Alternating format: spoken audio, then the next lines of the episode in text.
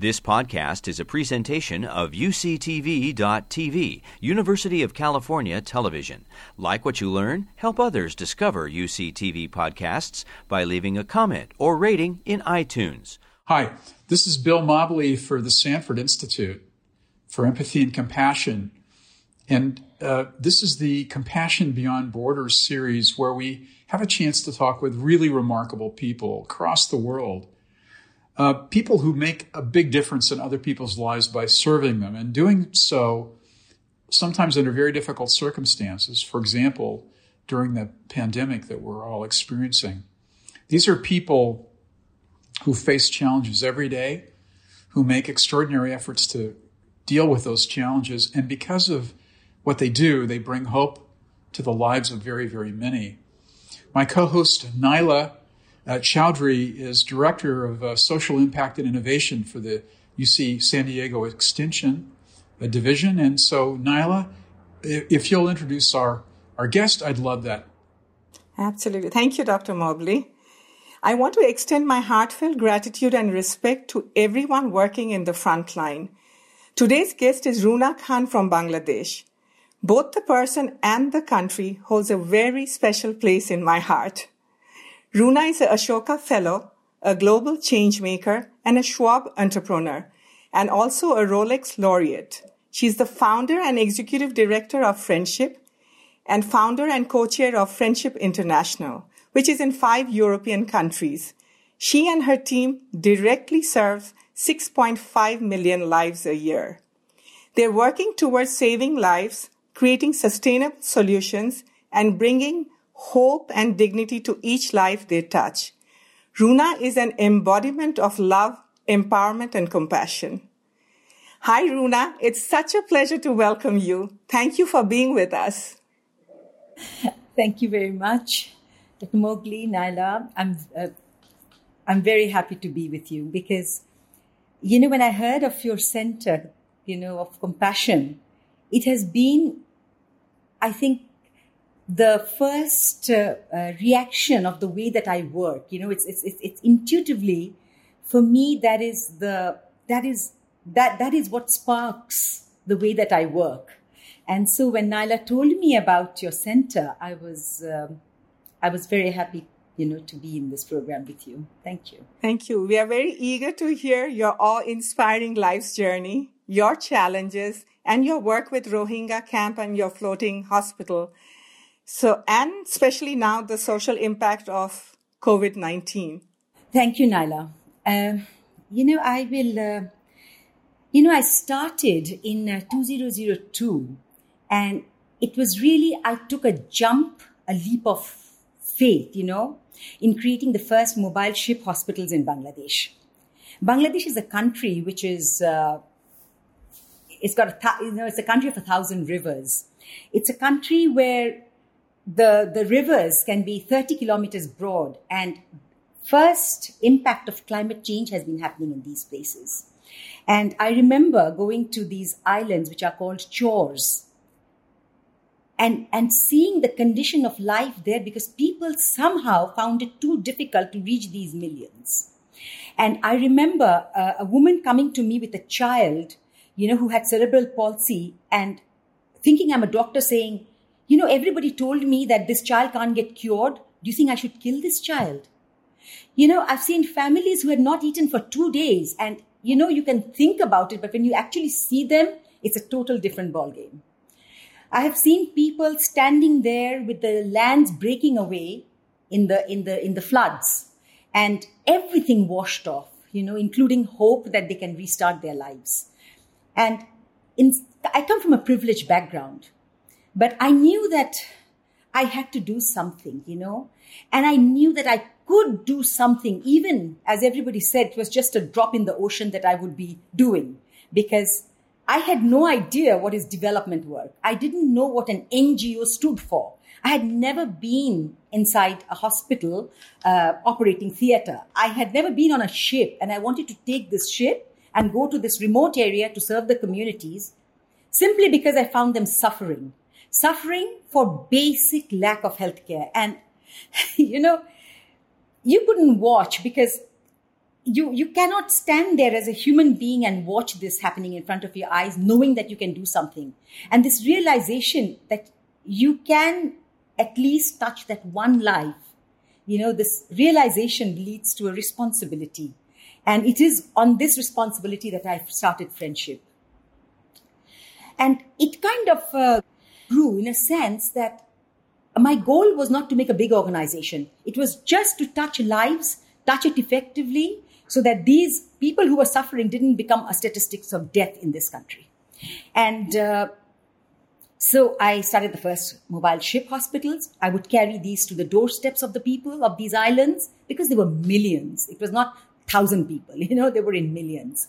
And uh, because these people did not even have money to cross the island and go to a healthcare service or to access any basic service.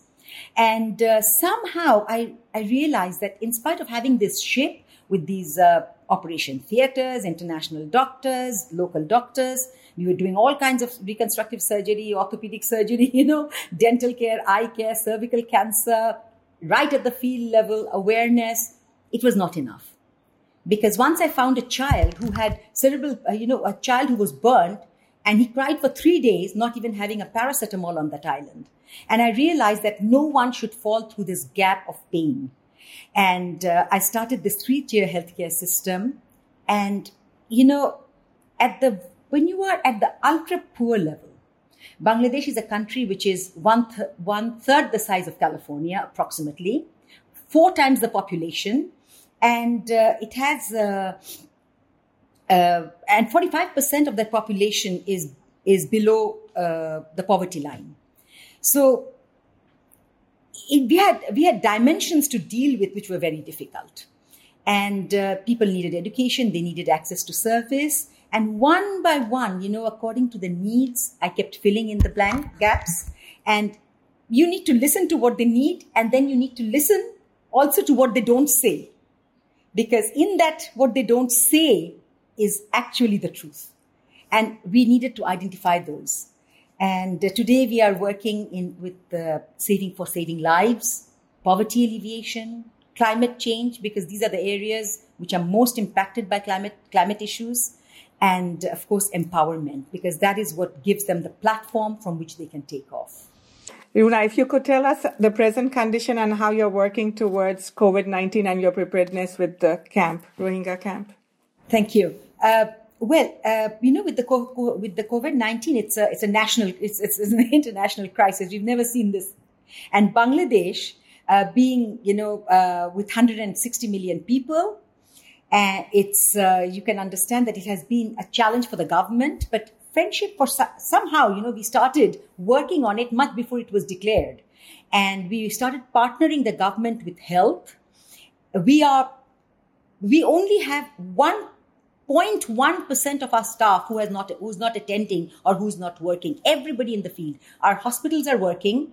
Uh, our uh, uh, you know awareness programs are going on. We are in a huge you know our empowerment program with women in the field. They're making masks uh, we are working with the government even for swab collections and you know for testing um, so we are actually uh, of course relief work we are doing uh, you know livelihood has been a big issue because there are millions of people who are not getting food uh, with this lockdown which is happening and isolation. So uh, we are, of course, providing food, seeds, because tomorrow is not going to wait.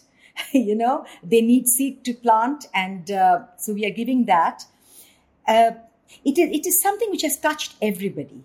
And for this world of ours, if it can teach us a bit of humility, you know, that we are just guests on this planet. That for tomorrow we can bring uh, this, you know, the sense of more equality is needed because nobody is isolated. The sense of solidarity needs to be brought into the world. This love that we are in this planet with the stars, with the, you know, we, we watch the stars together, we see the earth, we see the plants, we see the animals. We are also just guests of this world. And we need to treat, be able to, you know, bring out a better world for ourselves only if we can work with respect with nature. And, uh, and I, and, uh, we need to human greed is something which needs to be controlled. We mustn't want our 24th bag and our 26th, you know, jewelry. This needs to be controlled because otherwise I do not see how without having this deep change happening in the human soul and spirit that we can deal with things like this happening in that to our beautiful world, you know, every year. We cannot have this. Social isolation is a luxury in Bangladesh with the Rohingya camp where there's only a thin plastic sheet in between families and their homes. So how are you doing this planning of like keeping them safe or teaching them the method of keeping away? It's impossible, right? There are millions of people in the camp. So, you know, uh, disaster, we are in the front line of disaster for the last 18 years. My staff has collect, you know, has brought down children from trees, you know, you know, when they were caught in tornado, you know, tornadoes and cyclones. But we are used to disaster. We deal with it. But you know, when the Rohingyas came in, it was totally a different it was totally different because we had we could not afford to get you know we had somebody to get angry on we saw the fires burning on the other side in myanmar you know with people coming on children one man comes with the two kids who were just born doesn't know what to do you know raining storms. And our staff i had to control my staff and i told them that you know this time you have to be very careful because you have to take control of your own emotions before you go to the field because you can't you know all the time you, you couldn't get angry with god. Now you're going to get angry and it mustn't you know uh, make your ability of not performing.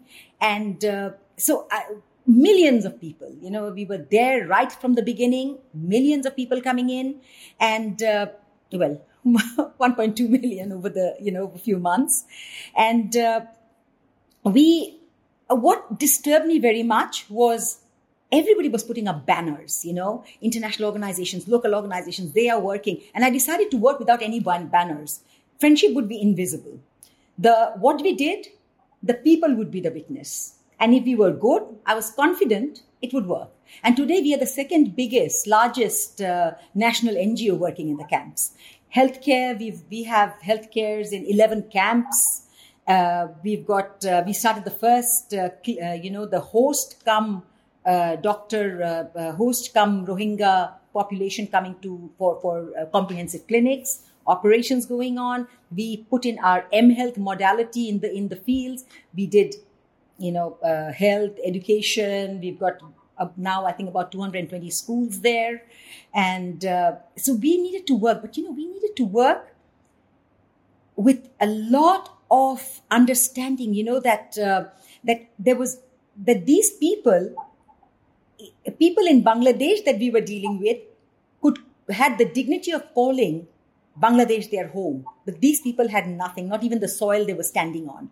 And for me i needed to work with them with quality you know so that they felt dignified so that and I remember going into, uh, you know, going to one of our schools and the children had put earth on their face because they were used to putting this, you know, this particular kind of a thing on their faces in Burma and they were just taking earth and putting it on. And this, it, it broke my heart because they wanted some touch with, you know, who they were. And this is what we have been striving for, for ensuring that these people, that the, that the Rohingyas who were there could be could we could work with them with a lot of you know ensuring that they don't lose their hope. And it has been it, it, it has been a challenge.